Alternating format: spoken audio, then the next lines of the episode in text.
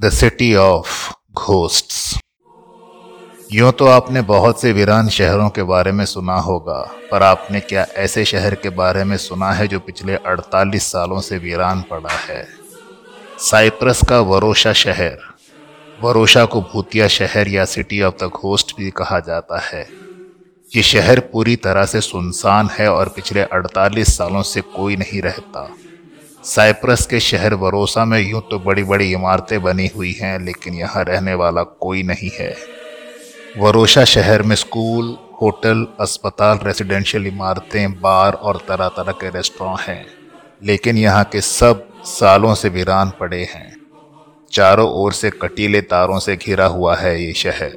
आपको जानकर हैरानी होगी कि इस शहर को चारों ओर से तारों से कैद किया हुआ है।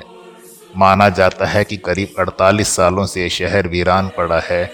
इससे पहले ये शहर पूरी तरह से भरा हुआ था।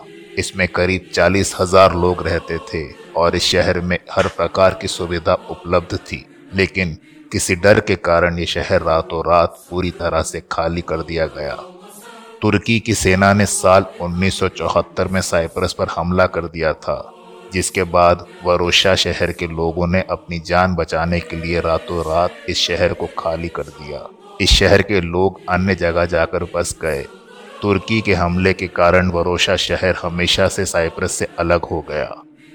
वरोशा शहर अभी तक तुर्की सेना के कब्जे में है। इसी कारण यहाँ किसी को आने की इजाज़त नहीं दी जाती। वरोशा शहर फमागस्ता प्रांत के फेसिंग में कैद है। ये शहर तुर्की सेना के कब्जे में है और यहाँ तुर्की की पेट्रोलिंग टीम ही आ सकती है। तुर्की पुलिस को छोड़ यहाँ अन्य किसी और को जाने की इजाज़त नहीं है।